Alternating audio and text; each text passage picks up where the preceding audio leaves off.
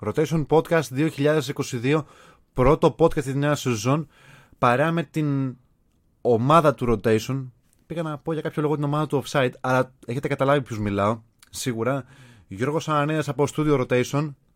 Καλησπέρα και από μένα Γιάννη, καλή χρονιά, χρόνια πολλά σε όλους, με υγεία και εύχομαι να βρούμε μέσα στο 2022 όλα αυτά που χάσαμε λόγω των συνθήκων τις προηγούμενες δύο χρονιές. Και από το εξωτικότατο ε, νέο κόσμο. Γιώργος Ζατή. ναι, ναι, ναι. Περίμενα αυτοπαρουσιαστής μόνος σου. Καλή χρονιά, παιδιά, και από μένα και στην ομάδα και σε όλο τον κόσμο, με υγεία, πάντα επιτυχίες, μόνιμα χαμόγελα από εδώ και πέρα και μακάρι να τελειώσει όλη αυτή η κατάσταση με τον ε, COVID και να ξαναγυρίσουμε στις συνθήκες που ήμασταν. Γιώργο, σήμερα θα κάνουμε ένα ειδικό podcast, μια ειδική ναι. αποστολή. Oh, η, οποία... περίεργο, ε, η οποία θα έχει να κάνει με την ανασκόπηση του 2021 στιγμές που μας μείνανε και θα παραμείνουν χαραγμένες στη μνήμη μας. Δυστυχώς η Λίβερπουλ δεν πήρε κάποιο πρωτάθλημα. Ούτε κάποιο τίτλο. Θα πάρει φέτος. Πάει παιδιά, χάθηκε, χάθηκε. ε, νωρίς είναι ακόμα, νωρίς ακόμα. Ε, νωρίς δεν είναι, όταν έχεις απέναντι μια τέτοια City είναι πάρα πολύ αργά. Δεν είναι δύσκολο. Ακούγω, είναι δύσκολο. Ακούγομαι σαν ένα, σαν ένα συνάδελφό μας που δουλεύει σε γνωστό κανάλι. αλλά όχι, είναι πια πολύ αργά όταν έχεις απέναντι σε αυτή τη στιγμή. Όταν ούτε η μεγάλη United δεν μπορεί να γυρίσει τη διαφορά, ναι. δεν γίνεται τίποτα. Ωραία έπαιξε και η United χθε. Λοιπόν, πάμε στο επόμενο θέμα. λοιπόν, ε, Γιώργο. Ε, γατής. Όχι, ναι, Αυτός. Γιατί σαν σε και σε κοιτάζω, μα είναι. Ε, ποια είναι η στιγμή που σου έμεινε το 2021 άμα είναι να πω κι εγώ. Θα πω κι εγώ. Για πες ρε Γιώργο. Ε, η στιγμή που για το 2021 που μένουμε είναι χαραγμένη ήταν που γνώρισε εσάς. όχι, όχι. Αθλητικό ε... γεγονός παρακαλώ. όχι, όχι. Οι δύο στιγμές θα έχω είναι η αλήθεια. Θα ξεκινήσω με την πρώτη που έγινε στις 20 ε, Ιουλίου του 2021 που στέφθηκε πρωταθλητής στο NBA ο, ο, το δικό μας παιδί, ο Γιάννης Αντετοκούμπο. Ο, ο, ο, ο οποίος έκανε... Το, δεν θα μιλήσω για τη χρονιά του, όσο και για τα, για τα, play-off, ε, για τα play-off του ειδικά, που ήταν ε, πάρα, πάρα, πάρα, πάρα πολύ καλός το παιχνίδι με τους Μαϊάμι που ξεκίνησε και τους σκουπίσανε, παίρνοντας εκδίκηση κιόλας ε, για τη φούσκα που έγινε τότε, το 2020, η οποία Μαϊάμι είχα πάει και τελικό και το χάσανε από τους Lakers. Ε, για, το, για την τρομερή σειρά, ίσως από την καλύτερη σειρά που έχουν συμβεί τα τελευταία χρόνια το NBA με τους ε, Brooklyn Nets, που έφτασε μέχρι το θρηλυκό Game 7 ε, μέσα στο γήπεδο των, ε, των Nets με το, να, για ένα εκατοστό επειδή ο Ντουράντ φοράει 50 νούμερο ε, δεν, δεν πέρασαν ε, οι Nets. Ε, για το καλάθι του Μίτλετον στην παράταση για, τα, για το πρώτη φορά που έβλεπα εγώ τέτοια καζούρα από παδούς ε, παίκτη για τις βολές να μετράνε 1, 2, 3, 4 ε, τρομερή σειρά λίγο συγκυρίες για τους ε, που ε, τραυματίστηκαν ο Ήρβιν και ο Χάρντεν. Λίγο, όλα, λίγο το ένα, λίγο το άλλο. Βοήθησαν να περάσουν οι Bucks από τους ε, Brooklyn, να φτάσουν στη σειρά με τους ε, Atlanta Hawks που τρομάξαμε όλοι εκεί πέρα, όλος ο κόσμος και με τον τραυματισμό του Γιάννη. Το, το θηρίο ε, έσπασε τη λογική των, ε, των γιατρών. Κατάφεραν και να καλύψουν οι, οι συμπαίκτες του το κενό του και με, με σκορ 4-2 πέρασαν στο τελικό, σε έναν τελικό όπου δεν ξεκίνησαν ε, όλα ιδανικά με μειονέκτημα, με 2-0 οι Suns μπροστά από, τον, ε, ε, μπροστά από τους Bucks. Ε, βγάλαν τρομερή αντίδραση όλοι οι παίκτες και ο Holiday και ο Middleton και ο Γιάννης και φτάνουμε στο Game 6 που ο Γιάννης, απλά ο Γιάννης είπε παιδιά, κάντε στην άκρη, σας παίρνω από το χέρι, βάζω 50, 17 19 βολές, παίρνω το κυπελάκι μου, βγαίνω MVP τελικών και μένω στην ιστορία του NBA. Δεν μπορείς να το πεις καλύτερα, ειλικρινά. Θέλω να χειροκροτήσω αυτή τη Του- στιγμή. του- του- Του έχει Θέλω να δώσει. χειροκροτήσω για αυτή την πρόταση την τελευταία. Έχει πάρει δύο λεπτά ο Γατής, ο οποίος έκανε μια. Πώς να το πω, εικονογραφημένη Ακριβώς, ανάλυση. ναι, ναι. Τρομερή ανασκόπηση. Λες και σου περιγράψει όλα τα playoff του Ε, Γιάννη με του Bucks. Εντάξει, Όλα τα εγώ Γιάννη. θα κάνω μια παρατήρηση και θα πω ότι Ναι. δεν θέλω να το παίξω πάλι κάποιος, αλλά η αλήθεια είναι ότι εγώ περίμενα ότι οι Bucks στο 2-0 με τους Suns υπάρχει κίνδυνος και να σκοπιστούν. Εντάξει, να σου πω και εγώ την αλήθεια, όταν το παρακολουθούσα τότε, έλεγα εντάξει, ορια, οριακά 4-1 υπέρ των Suns. Στο 2-0 πάντα υπάρχει κίνδυνος είτε να σκουπιστεί είτε Ναι. να. Ειδικά, τι- ειδικά έτσι που εμφανίστηκαν και οι Phoenix στο τρίτο παιχνίδι μέσα στους Bucks, που ήταν, ε, ήταν το μόνο derby που έγινε μέσα στο γήπεδο Ναι, το, ισχύει. το Macro. Που πήγαν το κοντράρουν, πήγε στο shoot, έφτασε τέτοιο. Οι Bucks είχαν βάλει δύο τρίποτα, είχαν βάλει μέχρι το τέταρτο δεκάλεπτο και τέτοιο. Δηλαδή δεν μπορούσαν να σκοράρουν τίποτα. Αλλά. Αλλά εντάξει, Ίσ- πάντως το Ίσως κούμπο- ήταν η πιο καλή ευκαιρία και για τους Suns και για τους Bucks για να κατακτήσουν το πρωτάθλημα γνωρίζοντας ότι οι Lakers δεν υπήρχαν, οι Clippers δεν υπήρχαν, οι Golden Utah State. έχουν ε, αυτό το πρόβλημα που έχουν, οι, οι Golden State Ναι. είναι οι Golden State που Ε. τώρα έχουν πάρει τα πάνω τους και από την Ανατολή ήταν ότι έτυχε Και ο- να γίνει νοσοκομείο η ομάδα των ε, Nets. Το Nets ε, αποκλείστηκαν οι Sixers που ίσως οι Sixers είχαν περισσότερο, περισσότερα κορμιά για να κοντράρουν ε, τους Bucks γιατί είναι οι Bucks η πιο Είχαν σκληρή προβλήματα μέσα στην για να- ομάδα μου, Γιώργο. Εκμετάλλευση συγκυριών. Εκμετάλλευση συγκυριών 100% Ναι. και εξαιρετική εκμετάλλευση συγκυριών, αν με ρωτάς. Το έπακρε, το έπακρε την εκμετάλλευση.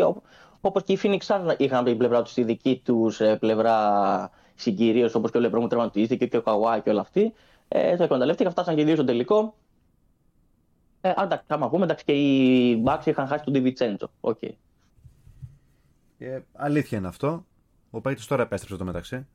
Επίσης, να αναφέρω ότι και στο 2021 ο Αντετοκούνμπο βγήκε και MVP στο NBA All-Star Game. Εντάξει, μικρή σημασία έχει με αυτά που έκανε μετά. Αλλά μέσα στο 2021 πήρε και αυτό. Οπότε είναι, είναι η χρονιά του. Από τα, ανοι- από τα ανοιχτά στα Σεπόλια κατέληξε στο παρκέ του Fiserv Center να παίρνει, παίρνει το NBA του και να φεύγει. Στα- Μόλις στα 26 του. Να παίρνει το κορυφαίο πρωτάθλημα μπάσκετ στον κόσμο. Όταν στην αρχή της χρονιάς, όταν υπέγραψε το συμβόλαιο των Bucks, λέγαν όλοι γιατί ρε Γιάννη δεν θα πάρει ποτέ πρωτάθλημα. Θέλει να μείνει στους loser μια ζωή με αυτούς τους παίκτες. Και, με- και μόλις του δώσανε μάλλον ένα κίνητρο, μέσα σε 8-10 μήνες σου λέει: Εγώ τηρώ την υπόσχεσή μου. Τα έκανα καλά που ανανέωσα. Παίρνω κούπα. Ξανακάνει τρομακτική σεζόν μέχρι τώρα ε, για να βγει και MVP πάλι φέτος. Οπότε Για μένα είναι- ήταν η τελευταία απόδειξη ότι μπορεί να ηγηθεί μιας ομάδας. Γιατί είπε: Εγώ εδώ θα μείνω, εδώ θα προσπαθήσω να πάρω πρωτάθλημα και εδώ Ναι. θα το κάνω Ακριβώς, και το έκανε. Αυτές είναι αποδείξεις ότι μπορεί να σε πάρει από το χέρι, να σου αποδείξει ότι είμαι ηγέτης και να σου πάρει πρωτάθλημα. Όπως κάνει φέτος για παράδειγμα ο Στεφκάρη, ο οποίος δεν έχει τη βοήθεια Ακριβώς. που είχε τα προηγούμενα χρόνια και όμως στους Golden State τους πάει, τους πάει τρένο. Ειλικρινά, ειλικρινά. Καταρχάς, ο Γιάννης, ε, επειδή έχει δεχθεί και έντονη κριτική και ειδικά από, την, Ελλ- από τους Έλληνες οτιδήποτε για τον τρόπο που ηγείται, για τον τρόπο που παίζει, για το σουτ και όλα αυτά. Και στην Αμερική. Ο Γιάννη. Δέχεται Ε, κριτική. και στην Αμερική. Ο, ο Γιάννης το, το απέδειξε και κέρδισε το σεβασμό που πρέπει να έχει και γι' αυτό το λόγο ανήκει τώρα στους ε, top παίκτες αυτή τη στιγμή στο NBA. Και κάπου άκουγα πρόσφατα, αν θες επιβεβαίωσέ με ή βγάλε με λάθος, Ναι. ότι τον ε, σιγοντάρουν λίγο στην Αμερική. Δηλαδή τον έχουν λίγο του πεταματού ότι εντάξει, Όντως. σιγά, εντάξει σιγά τώρα ο Έλληνας και ποιος είναι αυτός, έχουμε καλύτερους, στην Αμερι... έχουμε καλύτερους Αμερικάνους από αυτόν. Αυτό Οι- δεν, είναι, οι κα- δεν περισσότεροι- είναι κάτι το ιδιαίτερο, αυτό έχω ακούσει. Ισχύει. Οι περισσότεροι το γκρίνουν ειδικότερα μάλλον για τον τρόπο παιχνιδιού του που, που δεν σουτάρει. Γιατί έχουμε φτάσει τώρα στο σύγχρονο μπάσκετ. Τώρα όποιος, όποιος σουτάρει είναι και ο παιχταράς. Ε, και δεν τον ε, πολύ πιστεύουν σε αυτό το κομμάτι. Άμα το, Έχει πα- και βέβαια θέρμους, θέρμους υποστηρικτές. Έχει και θέρμους υποστηρικτές. Άμα το πάμε έτσι, να βγάλουν, να βγάλουν και μέτριο παίκτη τον ε, νεαρό LeBron James, ο οποίος ε, άρχισε να γίνει ένας καλός σουτέρ και ήταν κυρίως παίκτης διείσδεσης και με πόντους στο χρώμα. Αλλά αυτά τα, Εντάξει, πα- μην α- νομί- αυτά τα παραλείπουν βέβαια. Εντάξει, μην νομίζεις και αυτός έντονους haters έχει, αλλά ε, απέδειξε για αυτός ότι είναι ο king του, και, του NBA. Και επίσημα έχει τα πιο πολλά hate comments και τα πιο hate μηνύματα στο Instagram. Ποιος, ο, ο Λεμπρόν. Ο Λεμπρόν. Αλήθεια. Λεμπρόν. Ναι, ναι. Άχι, όντως, είναι... Δεν του χαϊδεύουν τα αυτιά πλέον- πλέον. Ε, βασικά ο κόσμος, γιατί πάντα έχει haters. Αυτό που λέει ο Γιώργος. Αλλά εντάξει, ο Γιάννης δεν νομίζω ότι είναι ένας παίκτης ο οποίος λατρεύεις να μισείς. Ίσως ένας από αυτούς να ήταν ένας παίκτης τύπου. ξέρω εγώ. Ε, δεν- ε, Harden. Ο Harden σίγουρα είναι love to hate παίκτης. ναι. Προσωπικά το λατρεύω. ναι, Να γι' τον αυτό. μισώ. Οπότε Το Harden. γι' αυτό σου λέω ότι Όχι, είναι, είναι ένας παίκτης ο οποίος κακά τα ψέματα μπορεί να ελιχθεί στο γήπεδο και εγώ πιστεύω ταιριάζει σε οποιαδήποτε μάλλον στο NBA αυτή τη στιγμή. Ο Γιάννης. ο, Γιά... ο Γιάννης ε, δεν μπορεί να τόσο πολύ να τον μισεί, να λατρεύει να το μισείς αυτό που λέμε, αλλά είναι, είναι δεν, δεν βγάζει κάποιον περίεργο χαρακτήρα μέσα στο παιχνίδι του. Άμα το παρατηρήσεις, ούτε διαμαρτύρεται, είναι πάντα, πάντα ήσυχος, ούτε κάνει κάποιες κρα, κραυγαλαίε δηλώσεις Είναι ταπεινός, που, είναι να ταπεινός. προκαλ- που να προκαλέσουν την ίντρικα ή οτιδήποτε. Έχει έρθει με το σκοπό του, έχω έρθει να παίξω τον μπάσκετ, μπασκετμπολίστα είμαι, αυτή είναι η δουλειά μου, αυτό είναι να κάνω. Δεν, α- δεν, α- δεν ασχολούμαι με τα social, δεν ασχολούμαι με την κριτική. Ξέρω ποιος είμαι, ξέρω να βελτιώνομαι, αποδέχομαι αυτό που είμαι, ε, αποδεικνύω αυτό που πρέπει να κάνω εγώ και το κερδίζω. Και ε, εμείς του βγάζουμε το respect και είμαστε δίπλα του. Και η δεύτερη; Η δεύτερη είναι πάλι μπασκετική στιγμή. Θα αναφερθώ και σε μια δήλωση που είχε κάνει ο Γιάννης, θα την πω όλοι μαζί. Είχε κάνει εκεί γύρω στα τέλη Ιουνίου μια δήλωση ένα μήνα πριν πάρει το κιόλας το πρωτάθλημα που λέει ότι αν δεν υπήρχε Νίκος δεν θα υπήρχε Βασίλης και αν δεν υπήρχε ο Βασίλης δεν θα υπήρχε ο Γιάννης. και αυτή τη δήλωση την είχε κάνει όταν αποχώρησε ο Βασίλης Πανούλης από το, από το ελληνικό μπάσκετ και από το ευρωπαϊκό. Θα λείψει πάρα πολύ. Στις 26 Ιουνίου του 2000, όχι, ναι, στις 26 Ιουνίου του 2021 μέσω Instagram ο Βασίλης Πανούλης αποχωρεί. Όσοι ήταν φαν τους Σπανούλη και ήμουνα φαν του Βασίλη, θα το παραδεχθώ, ήταν ε, μεγάλη απώλεια για το μπάσκετ που, που μας μεγάλωσε μπασκετικά να, βλέπ, να θέλουμε να παρακολουθούμε τον μπάσκετ ο Βασίλης Σπανούλης έδωσε, διαφορε... έδωσε πολλούς ορισμούς σε διάφορους ε, χαρακτήρες όπως ήταν ε, ορισμός ηγέτη τουλάχιστον όσο ήταν από την περί- περίοδος του Ολυμπιακού τα- βασικά απέδειξε αυτό που είναι ο ηγέτης, ότι είναι ηγέτης Ξεκίνησε ο Βασίλης, θα το πιάσουμε λίγο από την αρχή, στο γυμναστικό σύλλογο της Λάρισας το 1999. Κατέληξε στο Μαρούσι, πήγε στο Μαρούσι. Στο, ε, στο Μαρούσι το πιστέψανε διάφοροι προπονητές. Ένας από αυτούς πρέπει, αν δεν κάνω λάθος, πρέπει να ήταν το Μπαρτζόκα, δεν είμαι σίγουρος. Υπήρχαν πολλοί Ε, στο Μάρου, βέβαια. Προπονητές που περάσανε. Όντως. Δεν ξέρω αν ήταν, ήταν και περίοδος του Γιαννάκη, ίσως να ήταν και ο Γιαννάκης τότε. Ε, μετά κατέληξε στον ε, Παναθηναϊκό, τον, ε, στη μεγάλη εποχή του Παναθηναϊκού τότε, με τον ε, Ζέλικο, με τον Ζέλικο Μπράντοβιτς. Έκατσε για ένα χρόνο στον Παναθηναϊκό, 2005-2006, μετά πήγε στο μακρινό, στην άλλη πλευρά του κόσμου, στο, στο NBA, στην Αμερική. Δεν κατάφερε να δείξει αυτό που είναι, δεν τον βοήθησε στις συγκυρίες, δεν του ταιριάζει τόσο το αμερικάνικο στυλ. Έκατσε και για ένα χρόνο στους Houston Rockets. Ε, γύρισε άρε- άρον-άρον, δεν του άρεσε τόσο από εκεί όπως και ο ίδιος λέει. Ψιλοαδικήθηκε, στεναχωρήθηκε. Ήταν μια κακή, στη- κακή χρονιά για τον ίδιο στο μπασκετικά. Μπορεί βέβαια από όλο αυτό να βγει και θετικό, να το, χαλου, να το χαλουγεί- χαλου, χαλουγήθηκε και να έγινε πιο, μ, πιο σκληρός με τον εαυτό του, πιο εγωιστής και άλλα πράγματα που το χαρακτηρίζουν μπασκετικά πάντα.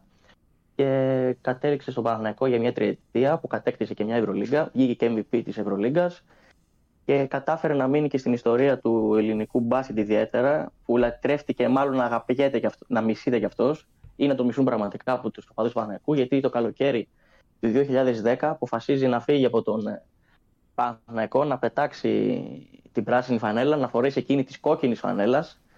Ε, έντονη περίοδο για τον Βασίλη Σπανούλη, ειδικά όταν έμπαινε στο γήπεδο του ΑΚΑ. Λατρεμένες στιγμές για εκείνον. Ε, πήρε, κατάφερε όπως είχε και ο ίδιος δηλώσει, είναι κινητρό του να παίρνει μια ομάδα που ήταν για πολλά χρόνια στην ε, δεύτερη θέση και για, και για μια πενταετία ήταν και στην τρίτη θέση στις αρχές του, της δεκαετίας του 2000. Ε, ήταν από, από μεγάλες, από μεγάλη event όπως το Final Four και όλα αυτά. Και όλοι, του δόθηκε αυτό το κίνητρο, ήθελε να αποδείξει ότι μπορεί να ηγηθεί μιας ομάδας, ειδικά που θέλει να κυνηγήσει τίτλο. Πήρε αυτό το κίνητρο, πήγε, τον, πήγε στον Ολυμπιακό το καλοκαίρι του 2010. Την πρώτη χρονιά δεν κατάφερε, πήρε ένα κύπελο, δεν κατάφερε να. Πήρε, η ομάδα πήρε, δεν κατάφερε να πάρει το πρωτάθλημα ή, το, ή να κάνει κάποια διάκριση στην, στην Ευρωλίγκα. Από εκεί και πέρα όμως το 2012, όταν άλλαξε όλο και το team του Ολυμπιακού, με παίκτες που φύγαν οι, οι ακριβοπληρωμένοι παίκτες, έμεινε ο Ιβκοβιτς πρώτα απ' όλα. Έμεινε. Ο δάσκαλος. Ο Ιβκοβιτς ακριβώς. Έμεινε ο σοφός του Ολυμπιακού στο, στο μπάγκο. Ε, ο κ. Ποκανούλη πήρε μέσα, πήρε το 12 πρωτάθλημα που είχε να πάρει 13 χρόνια Ολυμπιακός πρωτάθλημα από το 99 τότε. Πήρε Ευρωλίγκα που είχε να πάρει από το 97. Επόμενη χρονιά ξαναπαίρνει Ευρωλίγκα ο Ολυμπιακός. Παίρνει μετά και το 15-16 πρωταθλήματα. Βρέθηκε και σε δύο τελικούς Final Four. Πήρε και ένα διπληρωτικό. Γενικά πήρε τίτλους Ολυμπιακούς που δεν ήπαιρνε τίτλους τόσα χρόνια με την βοήθεια με ηγέτη τον Βασίλη Πανούλη και με τους άλλους φυσικά παίκτες όπως ο Μπρίντε και ο Παπα-Νικολάου που βοήθησαν πάρα πολύ και έχουν μείνει ακόμα στον Ολυμπιακό. Ε, για τον ε, Βασίλη, ο Βασίλης Πανούλη κιόλας έχει αφήσει το στίγμα του και στην Ευρωλίγκα γιατί όταν έφυγε ήταν και πρώτος κόρης της Ευρωλίγκας όλων των εποχών. Ήταν πρώτος ήταν πρώτος στι assist, πρώτος στην αξιολόγηση. Εντάξει, τον πέρασε βέβαια ο Ντεκολό, πρώτος στα δίποντα. Ήταν παντού πρώτο. Έχει γράψει ιστορία παντού. Να πούμε και τα δικά του λαθάκια, ήταν και πρώτος στα λάθη. Ήταν, ε, παντού, ήθελε να μείνει παντού πρώτος αυτό το παιδί, μάλλον. Ε, δεν κατάφερε να γίνει πρώτος σκόρερ όλο τον Ευρωπαϊκό Διοργανώσεων που είναι αυτός που ήταν και ο πρώτος του Βασίλης Πανούλη, ο Νίκος Γκάλης. Ο Βασίλης Πανούλης ε, κατάφερε και με την εθνική ομάδα βέβαια να κάνει πράγματα όπως είχε πάρει χρυσό το 2005 με την εθνική ομάδα. Βέβαια δεν, ήταν, δεν είχε το ρόλο ε, κάποιον σημαντικό ρόλο μέσα στην ομάδα. Ήταν ακόμα ε, μικρός, αλλά ήταν μέσα στο ρόστερ. Το επόμενο καλοκαίρι ήταν το, το καλοκαίρι του Σπανούλη. Ναι, το καλοκαίρι του Σπανούλη το 2006 στην ε, Σαϊτάμα, στη μερήφημη νίκη με τους Αμερικάνους που ήταν ε, ένας από τους πρωταγωνιστές που ήταν και πρώτος σκόρερ της Εθνικής Ελλάδος. Βέβαια, διάσαμε στο κομμάτι, στον τελικό με τον Ισπανός. Βέβαια, ας τα ξεχνάμε αυτά. Α μείνουμε στην νίκη των Ισπανών και πήραμε το ασημένιο στο Μουντομπάσκετ και ήταν και παρόν στο τελευταίο μετάλλιο δυστυχώς για την εθνική μας από τότε το 2009, το Χάλκινο, στο Ευρωμπάσκετ. Από τότε βέβαια η εθνική μας έχει να δει κάποιο μετάλλιο. Μην σου πω κιόλας, νομίζω, αν θυμάμαι καλά, να βρεθεί ακόμα στο και στην Κατοβίτσε με Σλοβενία πρέπει να είναι αυτό. Ναι, σπίτι Σλοβενία, μπράβο. 53-52 και στο σκορ. Ναι, ναι, κάτι τρελά σκορ, κάτι περίεργα. Για ένα σκορ που. Αυτό είναι η σκορ μικρών κανονικά. ε... Στο NBA. Έχει πάρει. ναι, ναι, ναι ε, στο eBay πήρε ένα δεκάλεπτο. στο, ναι. στο, επίσης πήρε και, πήρε και μετάλλια και με τις ε, εθνικές ε, νέων, στην, με την εθνική νέων ο Σπανούλης το 2000, το 2002 όταν ήταν under 18 πήρε χρυσό με την, ε, με την εθνική under 20 και χάλκινο με την εθνική under 18 χάλκινο μετάλλιο στο Ευρωμπάσκετ όλα αυτά έχει πάρει νομίζω και ένα μετάλλιο ακόμα στους Μεσογειακούς Αγώνες του 2001 που πρέπει ο Σπανό να ήταν τότε τύπου 19 χρονών. Ε, ε, νομίζω ασημένιο μετάλλιο πρέπει να πήρε. Εγώ μια στιγμή. Ελπίζω να έχετε βγάλει ένα μπλοκάκι γιατί ο, ο Γιώργος σήμερα δεν έχει αφήσει αριθμό. Ναι. δεν έχει αφήσει αριθμό ανέγκυχτο για τον Βασίλης Σπανούλη. Εγώ θα παιδιά μια στιγμή.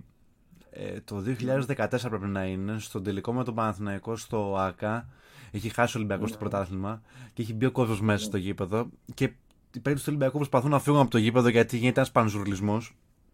Ναι. Γιατί έχουν μπει να αγκαλιάσουν τους παίκτες του Πανεκού, αγκαλιάσουν τον Αλβέρτη, γίνεται χαμός. Και ναι, ναι. Έρχεται ένας οπαδός του Παναθηναϊκού και παίρνει αγκαλιά του Σπανούλη και του λέει Όσο και αν σε βρίζουμε, σ' αγαπάμε, κάτι τέτοιο. Σ' αγαπάμε και του. Και χαμογελάει ο Σπανούλης. Γενικά εντάξει, είναι πραγματικά. Αλλά τρεβόταν να, μην, να τον μισούν στο, στο ΑΚΑ. Γενικά και ο Σπανούλης έχει χαρίσει πολλές στιγμές στην καριέρα του. Χαράς ήταν. Εντάξει, εγώ τον έχω ονομάσει και Mr. Clutch παίκτη γενικά στο. Ναι, είναι, δεν είναι θέμα. Είναι, είναι. Έχει βάλει αμέτρητα μπάσκετ Πίτερ. Βέβαια έχει χάσει και με την εθνική είχε χάσει. Μνημονεύεται ακόμα για το 2008 το, στο Πεκίνο που θα μπορούσε να στείλει την ομάδα στη ζώνη των μεταλλίων στους Ολυμπιακούς Αγώνες. Εντάξει, έχασε, έχει βάλει βάλει άλλα σουτ, ειδικά με τον Ολυμπιακό και με την εθνική έχει βάλει. Γενικά ήταν μια πολύ δυνατή στιγμή για το 2021 γιατί σταματάει ίσως και η τελευταία γενιά την εθνική ομάδα αυτή του Χρυσή, του Παπαλουκά, του Διαμαντίδη. Εντάξει, βάζω και του Νίκου Ζήση βέβαια, αλλά αυτή η τριπλέτα για η τριάδα που ήταν η γενιά που μας χάρισε. Ήταν το κάτι άλλο αυτή. Πολύ μεγάλες στιγμές με την εθνική ομάδα. Η elite, ήταν και ο τελευταίος των Μοκανών. Η elite, πραγματικά. Ε, και ξε... σταματάει και αυτός ο τελευταίος και ξέρεις, είναι αυτό που νοσταλγείς μετά το παρελθόν και θα το, θα το νοσταλγείς στη συνέχεια. Ήταν μια πολύ δυνατή στιγμή για το ελληνικό και για το ευρωπαϊκό μπάσκετ η αποχώρησή του. Στα 39 του κιόλας χρόνια. Το τέλος μιας εποχής που λέμε, Γιώργο. Το τέλος μιας εποχής. Πραγματικά, το πραγματικά. Επειδή βλέπω να είδα να μιλάει για ποδόσφαιρο. Για ποδόσφαιρο θα μιλήσεις. Ναι. Πιθανότατα. Ωραία. λοιπόν, θα συνεχίσω εγώ με μπάσκετ που το έχω έτοιμο και είναι λίγο πιο μικρές στιγμές και μια ακόμα που είναι πιο ιδιαίτερη. Ε, εμένα, παιδιά, μου έμεινε το, το ναι. προελυμπιακό τουρνουά στον Καναδά. Όπου η εθνική κατέβηκε ίσως μια εθνική που είχε πολλά, πολλές ελλείψεις. Δεν κατέβηκε ο Γιάννης, δεν ήταν ο Θανάσης. Ε, καθίσαμε και την είδαμε τα βράδια λόγω διαφοράς ώρας στο Καναδά. Ναι. Αλλά μ' άρεσε πάρα πολύ το στυλ παιχνιδιού που έπαιξε η Εθνική. Αυτό το σύστημα το να εκδηλώσουμε πέντε στα τελευταία, τελευταία, στην αρχή των 5 ή 6 δευτερολέπτων με τρίποντα, με transition παιχνίδι, με deflection πήγε και podcast τότε στο rotation με τα deflections που το είχα σχολιάσει. ε, το κάνουμε κοινοποίηση μαζί με Το αυτό. κάνουμε κοινοποίηση μαζί με αυτό. Ήταν ένα τουρνουά το οποίο εμένα μου άρεσε πάρα πολύ. Δυστυχώς πέσαμε σε μια πάρα πολύ καλή ομάδα που ακούεις τώρα Ματσεχία. Δεν είναι καμιά σπουδαία ομάδα που να πεις έχει τους superstars μέσα. Απλά ήταν μια ομάδα παρέα. Ε, με τον Άουντα, τον ε, Σατοράνσκι, τον Βέσελη. Και Μπόχατσικ. μπράβο. Ε, εμείς ε, παίξαμε μόνο με τον Πιτίνο, με το μυαλό του Πιτίνο και ό,τι μπορούσαν να προσφέρουν τα παιδιά. Δηλαδή δεν είχαμε κάτι άλλο να δώσουμε σε μια διοργάνωση που δεν μας θέλει και πάρα πολύ. Το προολυμπιακό τουρνουά για το μπάσκετ δεν είναι και η καλύτερη διοργάνωση. Και θα συνεχίσω με Ολυμπιακούς με το μετάλλιο της εθνικής ομάδας Πόλο όπου τότε δυστυχώς και εγώ ήταν αν όχι όλη η μισή με την τρομερή δήλωση του Φουντούλη του αρχηγού. Όπου νικήσαμε τη Σερβία ε, ε, συγγνώμη, την Ισπανία στον ημιτελικό και κλειδώσαμε στην ουσία μετάλλιο και βγήκε και είπε ο άνθρωπος ότι ζητάω συγγνώμη για την ε, χαρά μου για τη χαρά μας που πανηγυρίζουμε και, ναι, δηλαδή τώρα Μεγάλη δήλωση, παιδιά. Τι, πάρα να, πολύ μεγάλη. τι να πεις τώρα, όταν μια ολόκληρη πολιτική σκηνή είναι άφαντη και ένας άνθρωπος από την άλλη άκρη του κόσμου, ο οποίος. να σου πω και κάτι στο κάτω-κάτω. Θα μπορούσε να Σκασίλω τι γίνεται; Πού να ξέρω τι γίνεται; Ε, ναι. Εγώ είμαι στην άλλη άκρη και προσπαθώ να πάρω ένα μετάλλιο για τη χώρα και μου. Το πήραν κιόλας. Και το πήραν κιόλας. Το να βγαίνει και να απολογείται για την υπερπροσπάθεια, γιατί ε, το να κερδίζεις. Η Ισπανία ήταν αίτητη. Αν δεν κάνω λάθος, στο, στο Ολυμπιακό τουρνουά και πάμε και την κερδίζουμε. Ναι, ναι, ναι. Και λέγανε πάρα πολύ ότι υπάρχει προπόθεση να κερδίσουμε και το χρυσό γιατί η Σερβία μ, ήταν λίγο, παίζει λίγο περίεργα. Και την είχαμε κερδίσει και τη Σερβία. Την είχαμε κερδίσει και τη Σερβία, μπράβο. Του ομίλους. Έλεγες ρε παιδί μου ότι μυρίζει χρυσό. Θα είναι το πρώτο ομαδικό χρυσό μετάλλιο σε Ολυμπιάδα. Ε, ούτε τώρα ήρθε, αλλά. Εντάξει. Δείχνει, και... δείχνει ότι είμαστε σε Είχε βγει το επικό τότε ότι ε, και τη μισή Ελλάδα και ο μόνος που έχει ζητήσει συγγνώμη είναι ο αρχηγός της Εθνικής Ομάδας. Ο αρχηγός της Εθνικής Πόλο. Αυτό. Αυτό το πράγμα. Ήταν φοβερό. Ε, ε ένα κιόλας που δεν είναι τόσο διαδεδομένο, ειδικά στη χώρα μας. Απλά το ξέραμε γιατί πια βλέπαμε ότι κάτι καλό πάει να γίνει, οπότε θα το παρακολουθήσω. Χωρίς να έχουμε και τη γνώση του πόλου, τους παίκτες, ποιοι παίζουν και όλα αυτά. Δηλαδή δεν είναι ευρύ. Ε, εντάξει, μετά ξεκίνησε η κλασική καφενιακή συζήτηση του ότι εδώ το πήρε η εθνική μπάσκετ το 8 με την ομάδα που είχε, θα το πάρει η εθνική ομάδα Ασπόλο. Γιατί δεν το πάρει; Ε, Καφενιακή συζήτηση. ε, είναι καφενιακή η συζήτηση. Ε, Είχαμε σπανούλι, είχαμε το διαμαντίδι, αυτά που λένε όλοι. που, που δεν μπορούν να μιλήσουν. τα στραβοστόμικα.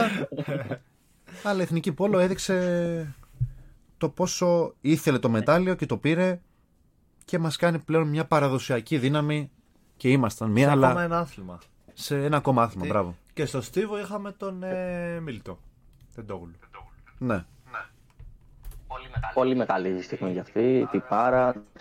Ε, Γιώργο Γατή, Αλλά- δίνω πάσα σε σένα. Έχει γράψει ένα πολύ ωραίο κείμενο για τον, ε, για τον ε, Μίλτο μας.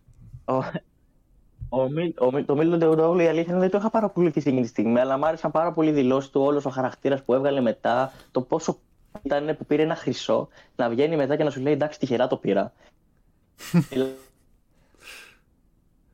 Ε, εντάξει. Αφού νομίζω όταν ε, έκα- αφού έκανε το Ε. άλμα. Για- που δεν ξέρεις έχεις το Εντάξει, άλμα της το ζωής σου. Θα τρέξει το άλμα τη ζωή σου. να- Μας αγχώνεις λίγο γιατί σε χάνουμε που και που Γιώργο δεν πειράζει.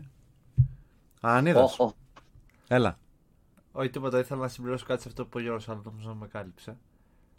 Ε, τη δική μου στιγμή. Έχω ξεχωρίσει δύο προσωπικά. Ε, θα το α, πάω με χρονολογική σειρά. Ε, πρώτα έχω ξεχωρίσει το τελικό του Champions League ανάμεσα στη Chelsea και τη Manchester City. Ε, ένας τελικός ο οποίος ε, τον περιμέναμε με μεγάλη αγωνία γιατί είχες από τη μία την μεγάλη επιθετική δύναμη της City και αυτό το σύνολο που κατάφερε και σχημάτισε ο Τούχελ μέσα σε μερικούς μόλις μήνες που δεν είχε καταφέρει πριν ο Λάμπαρτ. Και γιατί έχω ξεχωρίσει αυτό το τελικό; Γιατί δεν μπορούσα να πιστέψω και ακόμα δεν μπορώ να πιστέψω πως ο Pep Guardiola, ένας από τους καλύτερους προπονητές που υπάρχουν στον κόσμο και ένας, ίσως και ένας από τους καλύτερους όλων των εποχών ε, αποφάσισε να κατέβει σε ένα τόσο μεγάλο παιχνίδι, σε ένα παιχνίδι, σε ένα παιχνίδι που σαν σύλλογο City θέλει πάρα πολύ να κερδίσει αυτό το τίτλο, το Champions League, όπως και ο ίδιος, κατάφερε να κατέβει χωρίς ένα αμυντικό half, χωρίς ένα εξάρι. Μέχρι και σήμερα δεν έχω καταλάβει τη λογική πίσω, πίσω από αυτή τη σκέψη. Ε, στο γήπεδο φάνηκε γιατί έκανε λάθος. Το κέντρο της Chelsea τους κατάπιε, ο Καντέ, ο Ζορζίνιο και όλοι οι σχετικοί. Και το αποτέλεσμα ήταν ένα 0 υπέρ της Chelsea με σχετική άνεση. Να υπενθυμίσω, η City δεν έγινε τρομερά επικίνδυνη καθ' όλη τη διάρκεια του μάτς και για μεγάλα διαστήματα. Και η Chelsea πήρε το δεύτερο της πρωταθλητριών με τη City να παραμένει στα 0. Ακόμα και τώρα το λες με σαν να απορείς ότι ένας προπονητής επίπεδου Γουαρδιόλα να κάνει ένα τέτοιο λάθος σε ένα τέτοιο μάτς ότι εντάξει δεν έχεις και δεύτερο μάτς, δεν έχεις επαναληπτικό δηλαδή μα κάνεις κάποιο Ακριβώς. λάθος θα το, θα το φέρεις πίσω ε, σε πολλούς δεν άρεσε καθόλου αυτός ο τελικός εγώ θυμάμαι ότι έχω Μα ακούσει Δεν ήταν, ε, δεν ήταν κάτι ιδιαίτερο σαν παιχνίδι. Εγώ τον αναφέρω γιατί ε, μου έκανε τρομερή εντύπωση πως ο Γουαρδιόλα κατέβηκε να παίξει απέναντι σε ένα κέντρο με Ζορζίνιο, Καντέ, Κόβασιτς και όλους αυτούς τους εξαιρετικούς παίκτες χωρίς το Ρόδρυ. Γιατί δεν μιλάμε για, δεν μιλάμε για μια ομάδα που δεν έχει εξάρι. Έχει εξάρι ο Γκουαρδιόλα και μάλιστα έναν από τους καλύτερους για μένα στον κόσμο, τον Ρόδρυ. Και αποφάσισε να τον αφήσει στον πάγκο και να παίξει στο 6 τον Γκουντογκάν, ο οποίος. Δεν είναι. Ω γνωστόν είναι, Δεν είναι είναι ένας θέσης box to box half. ναι. Δεν είναι για να κόβει ούτε να παίζει μπροστά από τα στόπερ. Είχε όμως πολλές στιγμές στο μάτς που θα μπορούσε να ισοφαρίσει. Η City; Ναι. φυσικά είχε, αλλά δεν είχε αυτά τα διαστήματα που σε πνίγει, που αυτό τη χαρακτηρίζει κιόλας σαν ομάδα. Μεσολάβησε και ο κατάφερε τελικό να- του EFL δεν ήταν να το πνίξει. τελικός, νομίζω. Δεν είχαν παίξει μαζί και στο τελικό του EFL και είχε κερδίσει η Ναι. Chelsea. Όχι, το, Η City το, το είχε EFL, πάρει. το EFL νομίζω Είχε Πάλι, γίνει. πάλι το πήρε η City, το πήρε τέταρτη σερί χρονιά νομίζω. Ναι, ναι. Ε, Κάτσε να ψάξω λίγο κι εγώ τώρα γιατί. με τόσα Νομίζω μάτια που έχουν το- στην Αγγλία. Νομίζω ότι πήρε η City γιατί φέτος που αποκλείστηκε ήταν η πρώτη φορά Ναι, μετά οκ, από οκ. χρόνια που αποκλείστηκε. Εντάξει, ναι. Αλλά ναι, αυτό το τελικό σε μένα προσωπικά θα μου μείνει για το πώς κατάφερε ο ολόκληρος Pep Guardiola να χάσει τακτικά ένα τέτοιο παιχνίδι. Γιατί ως γνωστόν είναι- τον λέμε και tactical mind, ότι είναι ο, ο άνθρωπος ο άνθρωπος τακτική. Αυτό που αυτό τον χαρακτηρίζει από όταν ξεκίνησε την καριέρα του. Όχι, στο κύπελο FA την είχε κερδίσει στα ημιτελικά, όχι αυτό Α, που στο σου είπα. FA. Στο FA είχε κερδίσει Εγώ και League Cup του, κατάλαβα, τους με είχε συγχωρείς. κερδίσει και στο πρωτάθλημα. Δηλαδή είχε συνεχόμενες ήττες τότε η City από την Ναι, Chelsea. ναι, ναι, ναι, ναι, ναι. Αλλά τότε έπαιζε με δύο χαφ. ναι. Εκεί Ε, τα λέ- έπαιξε. λέ- λέ- Λες ε, αυτό να τον έκανε να πεις στην τελικό ότι ε, θα βγάλω τα εξάρια μου, θα παίξω μόνο με δεκάρια και Ε, το, οκτάρια. το είχα πιάσει και εγώ τότε αυτό φαντάσου και έλεγα ότι δεν γίνεται σε μια σειρά παιχνιδιών. Τώρα είναι πρωτάθλημα. Τώρα λες, το έχω πάρει το πρωτάθλημα. Ποιος ο λόγος να κάτσω να ασχοληθώ παραπάνω με μια Chelsea, η οποία μάλλον θα τα δώσει όλα στο Champions League. Έχασε πάρα πολλούς εκείνο το βράδυ, θυμάμαι εγώ, η Chelsea σαν fans, γιατί δεν περιμένουν να παίξει τόσο τακτικά μια ομάδα σαν τον Τούχελ, όπου εντάξει, έχει κάνει σωρό μεταγραφές. Ε, κοίτα, Γιάννη, ο ένας τελικός είναι παιχνίδι σκοπιμότητας. Ναι, εντάξει. Ακόμα και όποια ομάδα και να δεις από τις μεγάλες που παίζαν επίθεση, όπως η Liverpool, η Bayern, η Liverpool το 19 έπαιξε παιχνίδι σκοπιμότητας. Έβαλε τον γκολ νωρίς, έκατσε πίσω, συντήρησε το παιχνίδι, έβαλε και το δεύτερο στο τέλος. Ένα στην αρχή και ένα στο τέλος. Ακριβώς. Η Bayern, ένα μηδέν την πάρει. Σε ένα τελικό Παιχνίδι που. συντήρησης. Θα πω εγώ αυτό που λέω τώρα για τη Liverpool, ότι εμένα δεν μου άρεσε καθόλου αυτός ο τελικός. Ήταν Γιατί πάρα πολύ κακός. μου, μου τη χάλασε το πέναλτι αυτό στην αρχή. Ότι θεωρείς ότι δεν ήταν. Ό- Όχι, δεν θεωρώ ότι δεν ήταν. Ήτανε. Αλλά άστο λίγο να παίχτει λίγο το παιχνίδι στην αρχή. Ναι, μη το Να, μη να το δούμε λίγο φάμε μπάλα. αυτή, ναι, Γιατί ναι. ξέρεις τι έγινε. Εγώ το περίμενα αυτό που είπες, ότι θα το πετάξει τον κολλάκι τώρα η Liverpool. Σαλάχ θα το βάλε. Ο Σάλαχ, ναι, πέραν. Και λέω τώρα και ο Ριγκί στο τέλος. Αχ, αυτός ο Ριγκί. Αυτός. Αχ, αυτός ο Αριστερό Ριγκί. διαγώνιο σουτ. Αχ, αυτός ο Ριγκί. ε, ναι, δηλαδή εμένα μου τον χάλασε πολύ γιατί τότε να μην ήταν μια ομάδα η οποία είχε κάνει τρομερή εντύπωση. Δηλαδή ήταν η ομάδα του Buzzer Beater, ήταν η ομάδα που απέκλεισε τον Πίστευτη Άγιαξ πορεία. Εντάξει, τώρα αν μιλήσουμε για το, τη διοργα... το Champions League του 18-19. εκείνη τη σεζόν, ναι. Για μένα η κορυφαία σεζόν του Champions League που έχω παρακολουθήσει. Ήταν κάθε, κάθε προκριματικό ίσως ήταν τα παιχνίδια ένα και ένα. Με την, ε, με τη Juventus να κατεβαίνει ως φαβορή με τον Άγιαξ στα Και ο παιχνίδια. Άγιαξ την καθάρισε. Να γκελάρει συνέχεια η Juventus σε όλα τα μάτια και να το παίρνει Καθάρισε τελικά ο Άγιαξ. κανονικά. Και στο αυτό το με την τότε να. Καλά, εντάξει, άστη Liverpool τώρα. Τι, τι να λέμε τώρα. Ο- Ο Ριγκί. Αυτό το 4-0. Άστο, άστο, άστο. Α μην πιάσουμε σε αυτό. Άστο γιατί πιάνουμε το 21, αν πιάσουμε το 19 Ναι, ναι, που ναι, ναι, έχουμε αν πολλά. πάμε στο 19 δεν τελειώνουμε ποτέ. Αλλά ναι, ε, εγώ θα απορώ παιδιά πάντως για πάντα πώς ε, κατάφερε ο Πεπ να χάσει αυτό το τελικό. Δεν λέω και ο Τούχελ είναι ένας πάρα πολύ μεγάλος προπονητής, εξαιρετικός προπονητής και έπαιξε ένα τρομερό παιχνίδι σκοπιμότητας εκείνη τη μέρα. Βρήκε και τον γκολ του και κατάφερε να διατηρήσει το αποτέλεσμα μέχρι το τέλος. Σχολή κλοπ. Ο, ο Σχολή Τούχελ. κλόπ ο Τούχελ, Η ίδια ναι, ομάδα. ναι, ναι, ναι, ναι. Dortmund. Ακριβώς.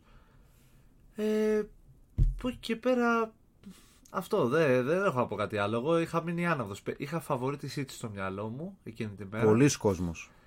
Με το δίκιο μας, αν μου επιτρέπεις.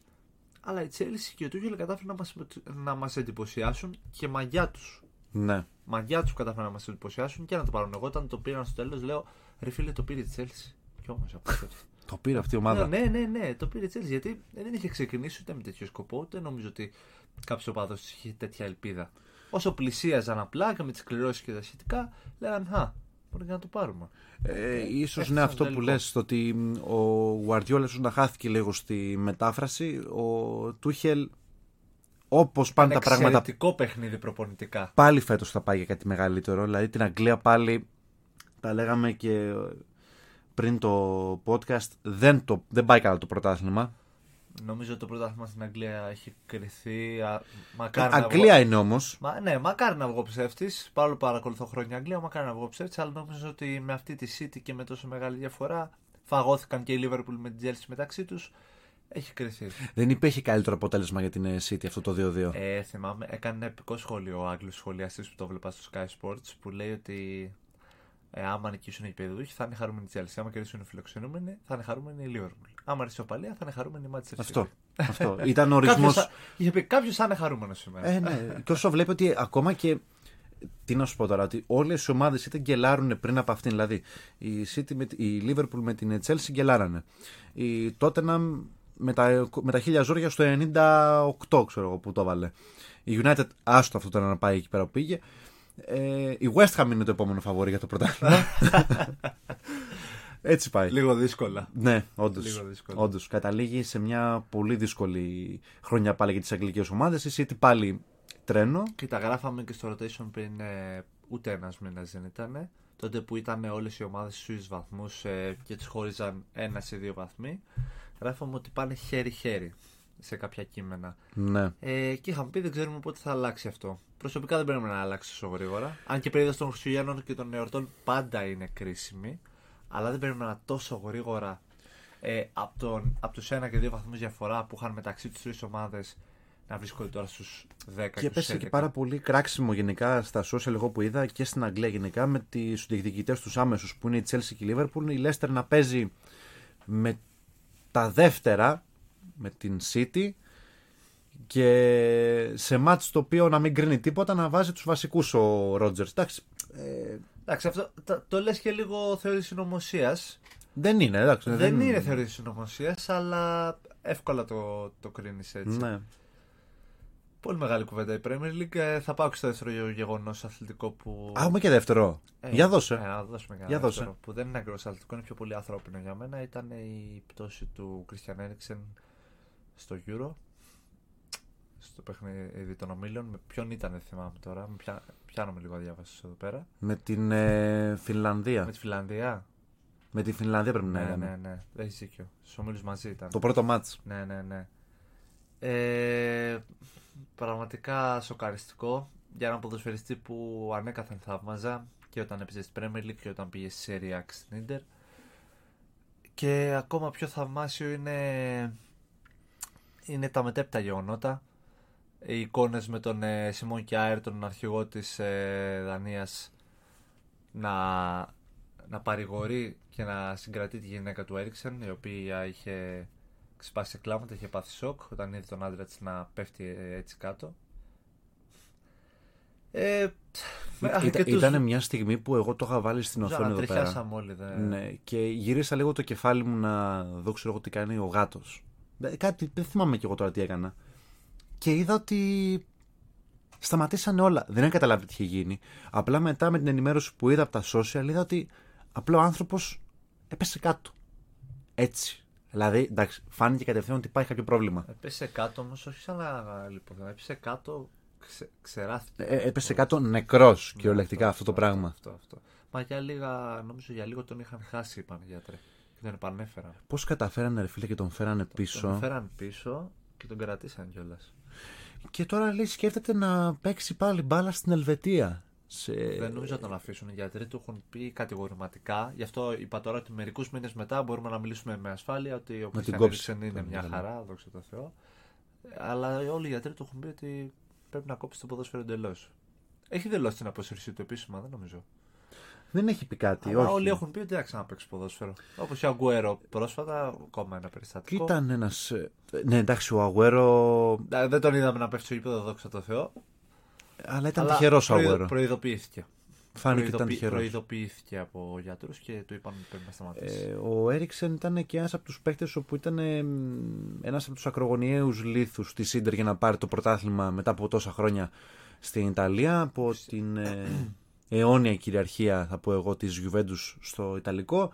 Η Ίντερ ξαναπήρε το πρωτάθλημα. Ο Έριξεν δυστυχώς δεν μπόρεσε να οδηγήσει πολύ μακριά αυτός σαν ηγέτης στην ε, ομάδα του στο Euro, αλλά το κατάφερε Η μόνη οποία της. Δανία όμως ε, έπαιξε, ήταν σαν να έπαιξε για αυτόν. Ήταν Έπαιξε μαγι- για τον Έριξεν. Ήταν μαγικό αυτό που είδαμε το καλοκαίρι από τη Δανία. Δηλαδή, από τη Δανία, δηλαδή έρχεται σαν ένα από τους καλύτερους της παίκτες και έπαιξε σαν να παίζει για τον ε, ποδοσφαιριστή που της έφυγε στο πρώτο παιχνίδι με τέτοιο τρόπο. Με την Αγγλία. Και έφτασε, Στα- ναι, και έφτασε στα μέχρι το- προμετελικά; Ναι. Ή- Ημιτελ- Ημιτελικά ή προημιτελικά. Ή μη τελικά. Ημιτελικά. Συγγνώμη. Τελικά το θυμάμαι Τόσο γιατί είχαν κάνει τη συνέντευξη στο Σμάχελ τότε που είχε, υπήρχε μια, Με αυτή τη καυστική- φαουλάρα μια καυστική δήλωση. που ο Στέρλινγκ ήθελε να μπει με την μπάλα στα δίχτυα και κάτι το βάλε ο Κιάρ νομίζω τον γκολ. Ναι, ναι, κάτι τέτοιο. Καλά, ναι, ναι, ναι, εντάξει. ναι, ναι, ναι. Ούτε το πόδι δεν μπορούσε να βάλει σωστά εκεί. και το βάλε ο αμυντικός. Αλλά... Ναι, ήταν όντως μια από τις πιο δυνατές στιγμές. Ναι, Γενικά πάρα το. πολύ δυνατή στιγμή, γιατί ε, σε ευχαριστώ που μου έδωσες αυτή την πάση γιατί Ναι, τη στιγμή γιατί η Δανία πήγε ημιτελικά κι όμως. Δηλαδή ήταν κοντά στο να φτάσει η Δα... ποιος η Δανία στον τελικό του Euro. Χωρίς τον Έριξεν. Θα βλέπαμε τελικό 1992 για τους παλιούς. Πραγματικά. Που από το πουθενά η Δανία που ήταν ε, με τον πόλεμο στην Ιουγκοσλαβία κατέβηκε εκείνη που ήταν στη δεύτερη θέση. Εντάξει, τα τρελά πράγματα. Δηλαδή δες από, μια, από ένα πολύ άσχημο γεγονός, από ένα γεγονός που ίσως να. Ε, Ήταν, Σημάδεψε, να, να, σημάδεψε να τον το σημάδευε Euro. και να τον είχε τελειώσει τον άνθρωπο Ακριβώς. δυστυχώς. Αλλά ευτυχώς έζησε. Ε, Μια ομάδα πήρε δύναμη και Πήρε πήγε δύναμη μέχρι από τον αυτό. τελικό. Να, απίστευτο. και μακάρι να το σήκωνε. Θα ήταν ακόμα πιο ρομαντικό Αλλά αυτό. Άμα, άμα το σήκωνε, εντάξει, θα μιλάγαμε για το πιο συγκινητικό Euro όλων των εποχών, θεωρώ. Θα ήταν μια πανέμορφη. Πανέμορφη. Μέσα στην τραγωδία θα ήταν μια πανέμορφη ιστορία. θα κατέριπτε εγώ θεωρώ και, το, μ, και τα πρωταθλήματα το, το πρωτάθλημα της Εθνικής, το ευρωπαϊκό, Το το δικό 4, μας, το ναι, 4, το οποίο ναι, ναι. κατεβήκαμε ως players outsider και το πρωτάθλημα της Leicester στην Αγγλία. Ναι, ναι, ναι, ναι. ναι. Δηλαδή, είναι- Θα ήταν στο ίδιο επίπεδο, αν όχι μεγαλύτερο. δηλαδή να σου πω κάτι, ας πούμε ότι η Δανία έχει το υλικό. Αν οι παίκτες δεν είναι καλά ψυχικά, δεν υπάρχει υλικό. Ακριβώς. Άρα Ευθύς. αν το έπαιρνε η Δανία με, αυ- με αυτή την τεράστια συγκυρία, το, το πολύ άσημο γεγονός αυτό, θα ήταν ίσως ο μεγαλύτερος τίτλος όλων των εποχών. Πιθανότατα να ξεπέρναγε και την Ελλάδα και τη Λέστερ. Ναι, γι' αυτό στο λέω ότι. Εντάξει, η Ελλάδα ε, κατέβηκε. Ε, πάμε να, να το παίξουμε. Η Είχαμε Leicester- σύνολο, παίξαμε λίγο το κατενάτσιό μας και εμείς. Μπράβο. Και η Λέστερ απλά έτυχε και οι άλλοι απλά να μην μπορούν να φτάσουν το επίπεδο της Λέστερ εκείνη τη χρονιά. Πάρα πολύ κακοί όλοι οι άλλοι. Θυμάμαι ότι η Λέστερ πήρε πρωτάθλημα με 80 κάτι βαθμούς, 83. Πλέον 83 βαθμούς έχει.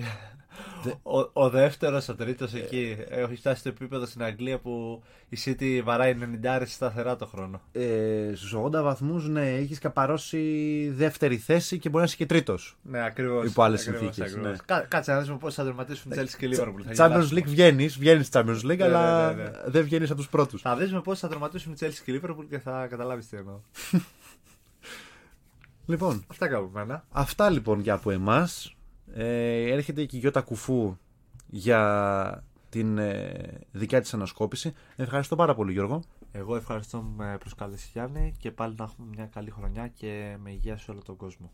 Να είμαστε καλά και ελπίζουμε σε ένα 2022 καλύτερο από το 2021 και από το 2020 με υγεία πάνω απ' Εκπο- όλα. Εκπομπή offside. Ε, εκπομπή offside. Αναφέρουμε αυτό. Έρχεται επιτέλους. Εκπομπή offside και αναμένουμε και τα κουφού. Ευχαριστώ πολύ Γιώργο.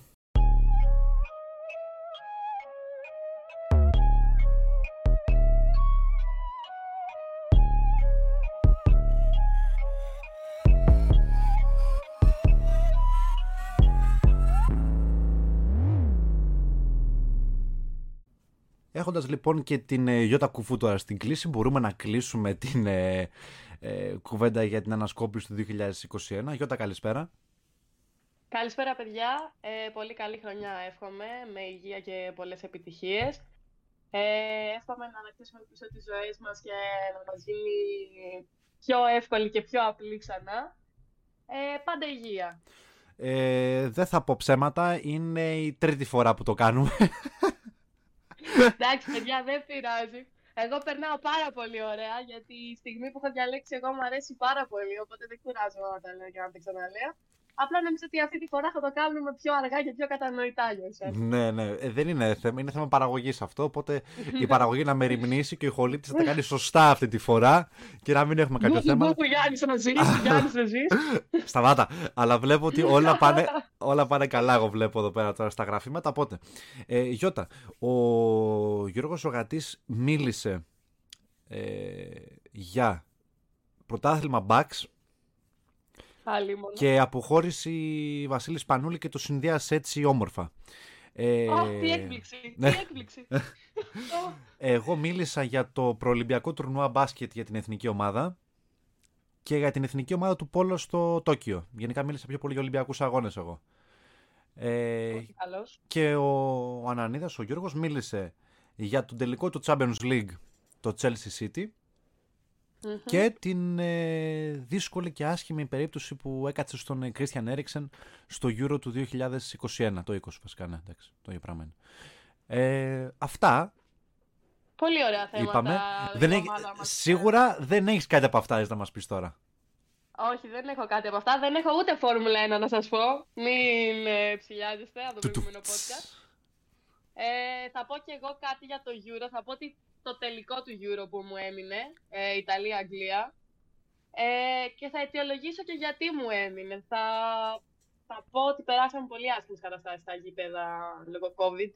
Δεν βλέπαμε κόσμο, δεν βλέπαμε τις εθνικές μας και το Euro νομίζω ότι ήταν κάτι το οποίο προσπάθησε να μας βάλει ξανά σε αυτό το τέμπο που το είχαμε χάσει. Είδαμε μερικό κόσμο στα γήπεδα, είδαμε πολύ ωραίο ποδόσφαιρο, είδαμε τις εθνικές σε πολύ ωραία φόρμα, είδαμε όλους αυτούς τους στάρ και αυτό το καλοκαίρι βιώσαμε κάτι που δεν βιώσαμε το προηγούμενο. Ήταν κάτι σαν να μπαίνουμε ξανά μέσα στη μικρή, με συγχωρείτε, μέσα στη μικρή ρουτίνα μας.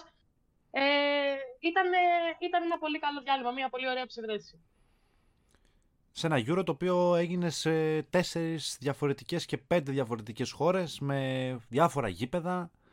Ήταν σε Αγγλία, ήταν σε Ιταλία, ήταν στο Αζερβαϊτζάν, έγινε στο, στο Πούσκας Αρένα, ε, έγινε χαμός. Ήταν ένα πολύ καλωστημένο Euro, μια πολύ καλωστημένη διοργάνωση για ε, την περίοδο που περνάμε με όλα αυτά τα υγειονομικά πρωτόκολλα, κάθε χώρα διαφορετικό υγειονομικό πρωτόκολλο. Τα γήπεδα, οι παίκτες, προσοχή με το COVID, οι οπαδοί, να... όλα αυτά να τηρηθούν και παράλληλα να δούμε ποδόσφαιρο και να μπούμε σιγά σιγά σε αυτό που έχουμε ξεχάσει, να βλέπουμε τα γήπεδα γεμάτα, που δεν, δεν τα είδαμε, αλλά είδαμε κόσμο. Και χαρήκαμε, γιατί όπως είπαμε και σε άλλη μία ηχογράφηση που κάναμε νωρίτερα, ανεπιτυχέστατη, με τον ε, Ανανίδα, είχε πει ο ίδιος ότι ακόμα και τα highlights σε παιχνίδια που δεν είχε κόσμο, εγώ δεν μπορώ να τα δω. Ε, βαραίνει η ψυχή μου, βαραίνει η καρδιά μου. Ναι, είναι σαν να είναι ένα, μια προπόνηση, είναι σαν να είναι κάτι τέτοιο. Είναι ακόμα χειρότερο. Είναι, είναι σαν να βλέπεις ένα ζωντανό νεκρό. Να βλέπεις ποδόσφαιρο και πού είναι ο κόσμος. Δηλαδή, για αυτοί οι αθλητές γιατί παίζουν τώρα; Αυτοί οι μεγάλοι ποδοσφαιριστές τι κάνουν; Αυτό δεν έχουν και την ίδια απόδοση, έτσι. Είναι άλλο να παίζεις για τον κόσμο σου και άλλο να παίζεις και να σε βλέπει ο κόσμος από τις τηλεοράσεις εξίσου ξενερωμένος. Σίγουρα. Οπότε θα το πάρουμε τώρα από την αρχή, παιδιά. Για πάρτο, για πάρτο. Από την αρχή, λοιπόν, από τους ομίλου. Θα, θα ξεκινήσω και να σε ρωτήσω. Ε, Ποιος πίστευες ότι θα το πάρει από την αρχή. Και μην μου πεις τίποτα Γαλλίες, Πορτογαλίες και κάτι τέτοια. Όχι, όχι, όχι. Όσοι έχουν ακούσει ρωτήσουν από το καλοκαίρι, είχα πει Ιταλία εξ αρχής.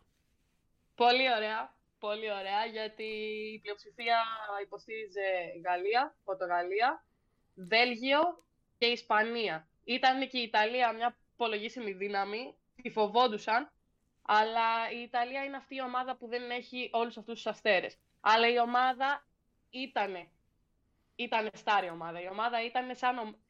Ήταν ένα πολύ καλωστημένο κλαμπ η Ιταλία. Ο κατάφερε ο Μαντσίνη να κάνει την Ιταλία να μοιάζει με έναν σύλλογο. Ναι. Πράγμα που δεν το κατάφεραν άλλες ομάδες, όπως π.χ. η Γαλλία με όλους αυτούς τους στάρ. Η Αγγλία, που και η Αγγλία ήταν φαβορή, περισσότερο από την Ιταλία. Γιατί έχει όλους αυτούς τους στάρ και έχει όλους αυτούς τους πιτσιρικάδες. Πολύ φρέσκο αίμα, όπως ο Σάντσο, Φόντεν, Μάουντ, Μπέλιχαμ, Σακά, Τζέιμς. Οπότε ε, ίσως ε, αυτό που είπες τώρα κιόλας η Ιταλία να μην έχει τόσο αυτή τη λάμψη των στάρ και των ακριβοπληρωμένων ποδοσφαιριστών όπως είναι η Αγγλία και η Γαλλία. Δηλαδή η Αγγλία είναι, ας, ας το θέσουμε με μπασχετικούς όρους, είναι το NBA του ποδοσφαίρου. Είναι ο μαγικός κόσμος του ποδοσφαίρου, ότι όλοι θέλουν να παίξουν στην Premier League, αλλά ε, είναι αυτό που είπες ότι ε, δεν ήταν μια ομάδα η οποία σε τρόμαζε. Εμένα προσωπικά αν είχα να ποντάρω τα λεφτά μου σε μια ομάδα δεν τα βάζα με τίποτα στην Αγγλία. εγώ θα το έκανα στην Αγγλία, αλλά η Αγγλία έχει αυτή την ποιότητα, έχει αυτή τη φινέτσα. Είναι όλοι αυτοί στο νησί, όπως ε, Μαγκουάιε. Ε, καταρχήν έχει Πίκφορντ, κάτω τα δοκάρια. Που ό,τι και να λέμε, ο Πίκφορντ με νύχια και με δόντια προσπάθησε να κρατήσει την Αγγλία ζωντανή στο τέλος, στο τελικό. Ναι, με μια άρρωστη ε... άμυνα, γιατί τώρα με Maguire και Stones ναι. δεν είσαι τόσο υγιής στην άμυνα, τα λέμε και αυτά. Ισχύει. Είχε, έχεις Walker, ε, έχεις Rice, έχεις Mount, έχεις Sterling, έχεις Kane. Δηλαδή είναι παίκτες που έχουν εμπειρία και ποιότητα, αλλά απ' την άλλη είναι τελείως πας κατευθείαν από τη μία μεριά στην άλλη. Έχεις παίκτες δηλαδή με πάρα πολύ ποιότητα. Βλέπε Sterling, βλέπε Kane, ε, βλέπε Walker και εμπειρία. Θα σου κάνω μια παρατήρηση. Μια παρατήρηση ναι. θα σου κάνω επειδή τα, τα λες και τα ξαναλέ τα ονόματα, δεν λες ένα όμως όνομα το οποίο ήταν ένας παίκτης ο οποίος έκανε φανταστικό γύρο για την Αγγλία. Πρόσεχε, θα μου πεις. Ο Λουξό. Ισχύει. Ισχύει. Δηλαδή, σε Ισχύει. βλέπω, μου λες Αλλά- ονόματα, αλλά δεν μου λες τον άνθρωπο ο Ναι. οποίος την έβαλε μπροστά. Ξέρεις τι, θέλω, θέλω να τον κρατήσω λίγο γιατί την έσωσε σε ένα μάτς. Την έσωσε, πραγματικά την έσωσε. Και έβαλε... Είναι εκείνος που κυριολεκτικά για 65 λεπτά έκανε το It's Coming Home να μοιάζει πραγματικότητα Ναι. στο τελικό. Τον κρατάω για το τέλος όμως. Άσε μου, δώσε Οκ. μου λίγο Σ' χρόνο. αφήνω, σ' αφήνω. Λοιπόν, ε, ποιότητα όσο και εμπειρία, ναι, εντάξει, νέος είναι και αυτός περίπου, ε, εντάξει. Ε, και πάμε στην άλλη μεριά της όχθης, που εντάξει, τα παιδιά έχουν ταλέντο, το φρέσκο αίμα που είπαμε πριν, έχουν ταλέντο, αλλά δεν έχουν εμπειρία. Και φάνηκε και στο τελικό στα πέναλτι, αλλά για μένα δεν στέλνει τόσο εκείνη όσο ο Southgate. Οπότε από την Ιταλία το μόνο που θέλω να κάνω μια ανακεφαλαίωση είναι ότι μπήκε πάρα πολύ δυναμικά στο, στην οργάνωση. Ε, στη φάση των ομίλων, στην φάση το 16 ε, και στα προημιτελικά. Ε, πολύ ωραίο μάτς με το Βέλγιο, δυσκολεύτηκε. Έχασε το Σπινατσόλα, που ήταν ε, πολύ σημαντικός ε, για εκείνη. Μετά πάμε στα ημιτελικά στο Wembley με την Ισπανία, ε, όπου θίγουμε άλλα θέματα, γιατί ωραίο το ποδόσφαιρο που παίξανε. Μετά φτάσαμε στα πέναλτι, κέρδισε η Ιταλία 4-2, έχασε ο Μόρατα το τελευταίο πέναλτι. Και εκεί ακούστηκαν πράγματα που δεν έπρεπε να ακουστούν, που είπαμε και στα προηγούμενες, στις προηγούμενες φωτογραφίσεις ότι αυτό είναι ένα podcast μόνο του. Ε, με τον τρόπο που θίξανε το Μωράτα, που τον... Ε, τον Ναι, γενικά οι απείλησαν. απειλές σε ποδοσφαιριστές, στα social media και εντός και εκτός γηπέδου ε, θεωρώ ότι είναι από τις χειρότερες μορφές βίας που υπάρχουν στον αθλητισμό. Ε, θεωρώ πως δεν είναι, ναι, το 2021 σίγουρα δεν θα έπρεπε να υπάρχουν, δεν θα έπρεπε να υπάρχουν γενικά, πόσο μάλλον το 2021. Και δεν είναι, δυστυχώς δεν είναι το μόνο που έγινε στο Euro, δηλαδή και στο τελικό. Ράσφορντ, Σακά, Σάντσοτ και τι δεν ακούσαν, έτσι. Βεβαιώσαν και Που το έκανε γκράφιτι και ένα του, πάρα- του Ράσφορντ στο Μάντσεστερ μετά από, το, από εκείνο το Ναι. μάτς, δηλαδή έγινε ένας χαμός, ναι, ισχύει. Και ήταν πολύ συγκινητικό το post που έκανε η Εθνική Αγγλία στην- στο Instagram ε, με τις σκιές ε, των τριών ε, ποδοσφαιριστών που έμοιαζαν με λιοντάρια, τα τρία λιοντάρια. Ε, ήταν πολύ εύστοχο, πολύ δυνατό, δηλαδή ήταν πολύ, πολύ συγκινητικό, πάρα πολύ. Εντάξει, η Αγγλία μας έχει συνηθίσει σε κάτι για πράγματα. Δηλαδή και αυτό που λένε το It's coming home για το Euro δεν έχουν πάρει ποτέ Euro. Είναι, πιο- είναι πολύ πιο σωστό να το πει η Εθνική Ελλάδος αυτό η Ελλάδα παρά να το πει η ίδια η Αγγλία. Εντάξει, Πραγματικά. γεμίζουν μπαταρίες τώρα για παγκόσμιο. Αλλά Ε, δεν, νομίζω δεν ότι τους βλέπω πάλι για εκεί κάτι. ταρακουνήθηκαν. Ναι. ταρακουνήθηκαν, αλλά για μένα, προσωπική μου άποψη, αν και είναι τελείως αχρίαστη, αλλά θα την πω, ε, η Αγγλία δεν άξιζε να πάει τελικό. Η Αγγλία ήταν σε ένα πάρα πολύ... Σε, σε, ωραία, άστο πάρα πολύ για να μην ε, γινόμαστε ριστικοί. Ήταν σε ένα σχετικά εύκολο όμιλο με Κροατία, Σκο- ε, Σκοτία, Τσεχία. Ε, ε, δυσκολεύτηκε, δηλαδή στον όμιλο δεν κέρδισε με πάνω από ένα γκολ. Στο, με την Κροατία, στο πρώτο μάτς ήρθε ένα 0. ναι. Στο Wembley με τη Σκωτία έφερε 0-0. Ε, με τη Τσεχία ήρθε ένα 0 και γκολ έβαλε μόνο Στέρλινγκ στο, στη φάση των ομίλων. Στη φάση το 16 με τη Γερμανία 2-0 με Στέρλινγκ και Κέιν. Ε, η μοναδική φορά στα προημιτελικά που δεν έπαιξε στο Wembley γιατί ήταν πολύ ευλογημένη σαν ομάδα που έπαιζε συνέχεια μέσα στην έδρα της εκτός από τα προημιτελικά που πήγε στο Ολύμπικο για να αναμετρηθεί με την Ουκρανία όπου ήταν ε, πολύ εύκολο πέρασμα με 0-4, δεν τίποτα, πάρτι.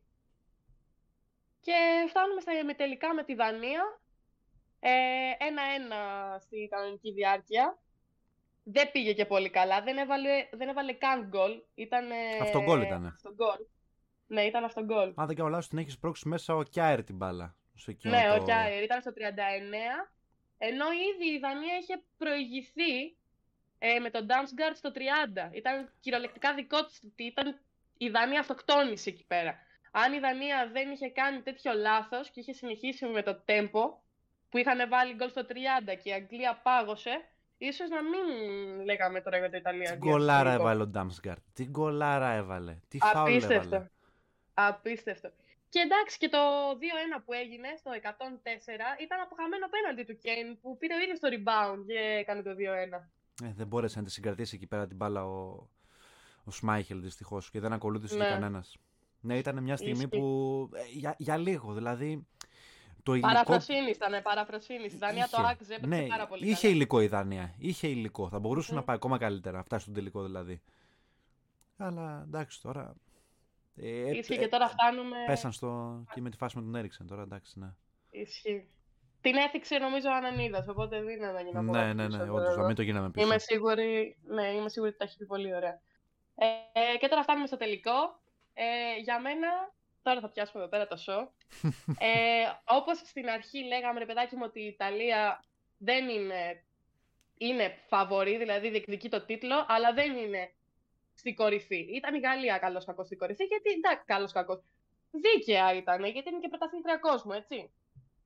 Ωραία. Όταν σιγά σιγά βλέπεις ότι όλα αυτά τα φαβορή φεύγουν, Γαλλία, Πορτογαλία, Ισπανία, Βέλγιο, ξεκινάνε, φεύγουν και μένει η Ιταλία με την Αγγλία στο τέλος, πραγματικά πιστεύεις ότι η Ιταλία είναι το μεγάλο φαβορή και λες: Ωραία, η Ιταλία θα το πάρει γιατί έχει κάνει ματσάρες, έτσι. Και Ναι. έχει.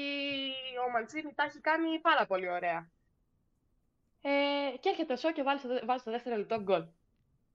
Τότε αγώνει όλη η Ιταλία και το It's coming home ξεκινάει να γίνεται πραγματικότητα ή τα λέω λάθος; Ε, όχι, σωστά τα λες. Σωστά τα λες.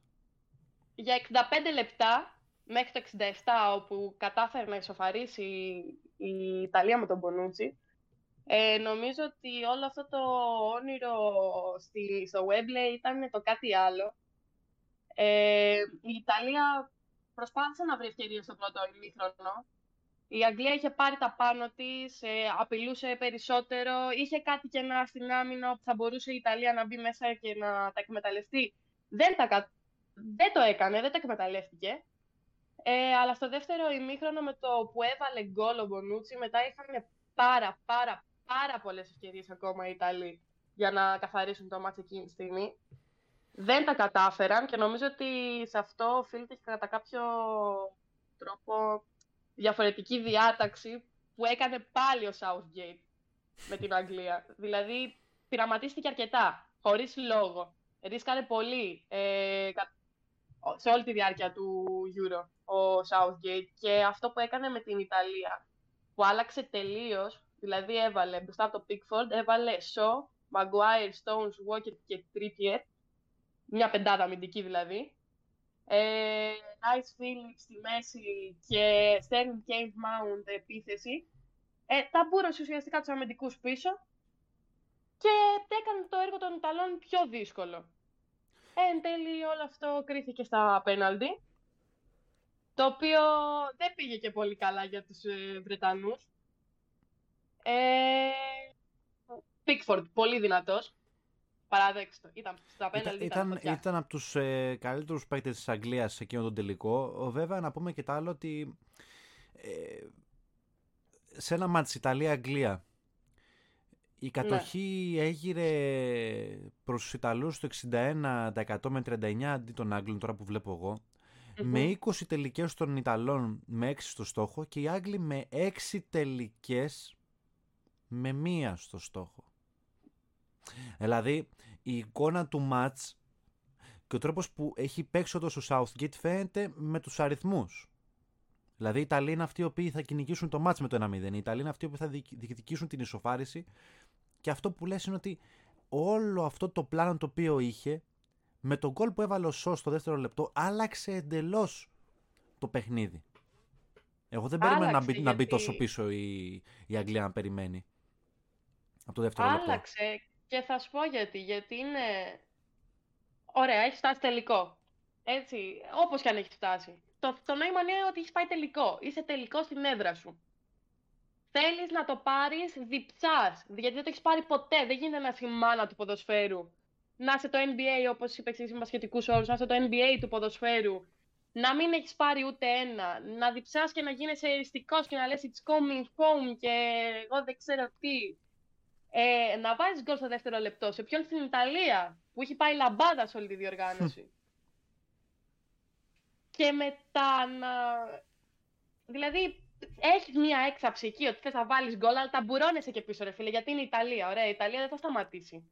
Ποτέ δεν έχει σταματήσει η Ιταλία να επιδιώκει να σκοράρει. Δηλαδή, όσο και να χάνει, πάντα θα βάλει έστω και αυτό το ένα γκολ για το γόητρο, για την ιστορία.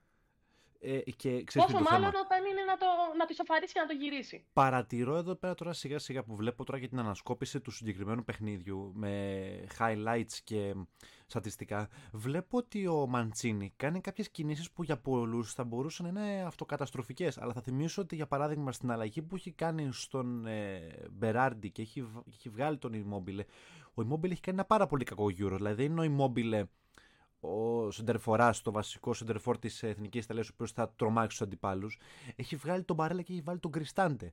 Έχει βγάλει Κιέζα και έχει βάλει Μπερναντέσκι. Δηλαδή κάνει κάποιες κινήσεις οι οποίες διαγυμνού οφθαλμού λε, ρε φίλε, τώρα ποιον βγάζει; Βγάζει τον Κιέζα, ο οποίος είναι ο παίκτης ο οποίος έχει κρατήσει την Ιταλία στα δύσκολα σε εκείνο το Euro. Και κάνει και μια κίνηση ματ που τώρα είναι αυτό που πες για την εμπειρία. Βγάζει τον Έμερσον στο 118 για να βάλει τον παππού Φλωρένση παππούς στα 30 χρονών, ο άνθρωπος, να βαρέσει πέναλτι. Γιατί βλέπει ότι το πράγμα πάει εκεί. Και ο κύριος Southgate κάνει μια κίνηση να βάλει, να βγάλει Henderson και Walker, δύο, δύο Ναι. παίκτες οι οποίοι έχουν γευτεί τίτλους στη ζωή τους, έχουν καταλάβει στα δύσκολα και σημείωσε το Henderson τον έχει βάλει στο, πρώτο, στο δεύτερο εμίχρονο και τον βγάζει στην παράταση. Ναι, Και αυτό. το θυμάμαι αυτό. Ε, Κάποιες κινήσεις που δεν δικαιολογούνται. Ήταν ένας τελικός που είπες κι εσύ. Ε, πήγαινε, ήταν ένα σκηνή τεντωμένο το οποίο όποιος θα πέφτει από κάτω χανότανε. Ξέρεις, στην Ιταλία βγήκε. Και τώρα δεν σου παίζει για τεράστιο παράγοντα, τερά- τεράστιο ρόλο παράγοντα στη τύχη. Στην Ιταλία βγήκε. Αλλά η Ιταλία δεν ρίσκαρε συνέχεια και δεν ρίσκαρε σε κομμάτια που ήταν ζωή ή θανάτου. Η Αγγλία, για μένα ο Southgate ήταν. Ελάτε να τα δοκιμάσουμε όλα. Ναι. Δεν πιστεύω ότι ήταν η κατάλληλη στιγμή, βρε Southgate, παιδί μου. Δεν νομίζω ότι ήταν η κατάλληλη στιγμή, γιατί όταν βρυχάτε όλο το νησί να έρθει σπίτι και έχεις αυτή την τεράστια ευκαιρία στο τελικό, ε, δεν πας τώρα εκεί πέρα να, να κάνεις ίδιους παπάδες. Πας με ό,τι έχεις, πας με ό,τι έχεις ήδη δοκιμάσει. Και οκ, μπορεί να το κάνεις προπόνηση και να του βγει και πάρα πολύ ωραία. Ε, εντάξει, δεν φάνηκε και πολύ. Το καταλαβαίνω ότι ήθελε να έχει μια πολύ δυνατή άμυνα πίσω, γιατί ε, γιατί ο Κιέζα, ο Κιέζα είναι επικίνδυνος. Πιο πολύ εγώ πιστε, α, πιστεύω ότι από όλους ε, φοβόντουσαν τον Κιέζα, γιατί ο Κιέζα μπορεί να μπει οπουδήποτε. Εντάξει, από άλλου το περίμενα, από άλλου το βρήκε. Άλλο αυτό. Α στηριχτούμε τώρα στα πέναλτι, να το τελειώνουμε. Ε, Ευτόχησαν Μπεράρντ και Κέιν που ήταν το πρώτο ζευγάρι. Ε, το πέναλτι του Μπελότη το έπιασε ο Πίκφορντ. Ευτόχησε και ο Μαγκουάιρ. Ευτόχησε και ο Μπονούτσι στην, ε, όντας η αρχή του τρίτου ζευγαριού. Και εδώ έρχεται ο Ράσφορντ, που με ένα πάρα πολύ δυνατό σουτ, δεν ξέρω αν το θυμάσαι Γιάννη, πάρα πολύ δυνατό Πολύ σουτ. δυνατό σουτ. Ε, βρήκε... Δεν ήτανε; Τρομερό σουτ, λέω. Τρομερό σουτ ήταν. Πάρα πολύ δυνατό. τρομε... ναι, ήταν τρομερό σουτ και βρήκε το δοκάρι. Όπως είπε και ο Ανανίδα, απορώ πως δεν έφυγε το δοκάρι, πως δεν έσπασε. Και έρχεται ο Μπερναντέσκι, βάζει μπροστά την Ιταλία και το χάνει και ο Σάντσο. Το πιάνει ο Ντοναρούμα, το αποκρούει ο Ντοναρούμα. Ακούει τα χίλια μίλια και ο Σάντσο. Χάνει πέναλτι ο Ζορτζίνιο. Πες μου αν το περίμενες. Ε, δεν, θα το, δεν θα το πω τώρα, αλλά δεσμεύω το κοινό του rotation να ανεβάσω ένα βίντεο όπου περιμένω το πέναλτι του Ζορζίνιο και αντίδρασή μου. Αυτό. Μεγάλος Pickford εκείνη τη στιγμή. Αλλά όλος ο κόπος του Pickford πήγε στράφη νομίζω γιατί όταν εκτέλεσε και ο Σακά το τελευταίο πέναλτι που κρεμότανε όλη η χώρα από το πόδι του. Ε, ο Ντοναρούμα είπε όχι και έτσι η Ιταλία έκανε το 3-2 στα πέναλτι και έγραψε ιστορία γιατί το ξαναπήρε επιτέλους ένα κύπελο που είχε καιρό και έδωσε, έδωσε αυτή τη σπιρτάδα στη χώρα και τελικά πήγε στη Ρώμη, δεν πήγε home. It's coming Rome, λοιπόν. Ναι, ναι, πήγε, πήγε Ρώμη. Τώρα είχαμε Αγγλία. Αυτή ήταν τρομερή στιγμή, όντως και εμένα μου μείνε στο προηγούμενο έτος. Ευελπιστώ να το ξαναπάρει κάποια στιγμή η Ιταλία.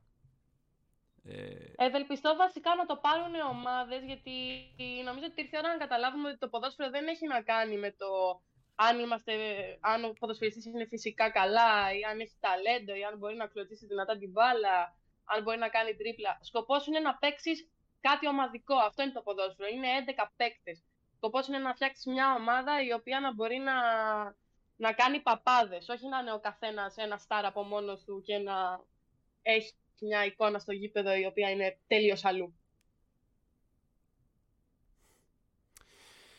Πόσο, πόσο κάθομαι και σκέφτομαι ε, πόσα πράγματα βιώσαμε τον προηγούμενο χρόνο τα οποία αν δεν υπήρχαν τα πρωτόκολλα, αν δεν υπήρχε ο κορονοϊός, πόσο πιο, ακόμα πιο χαραγμένα θα μας μένανε. Δηλαδή αυτές οι δύο χρονιές, το 2020 και το 2021, ευελπιστώ να μην είναι το 2022. Ε, ευελπιστώ πραγματικά να τελειώσει αυτό το πράγμα.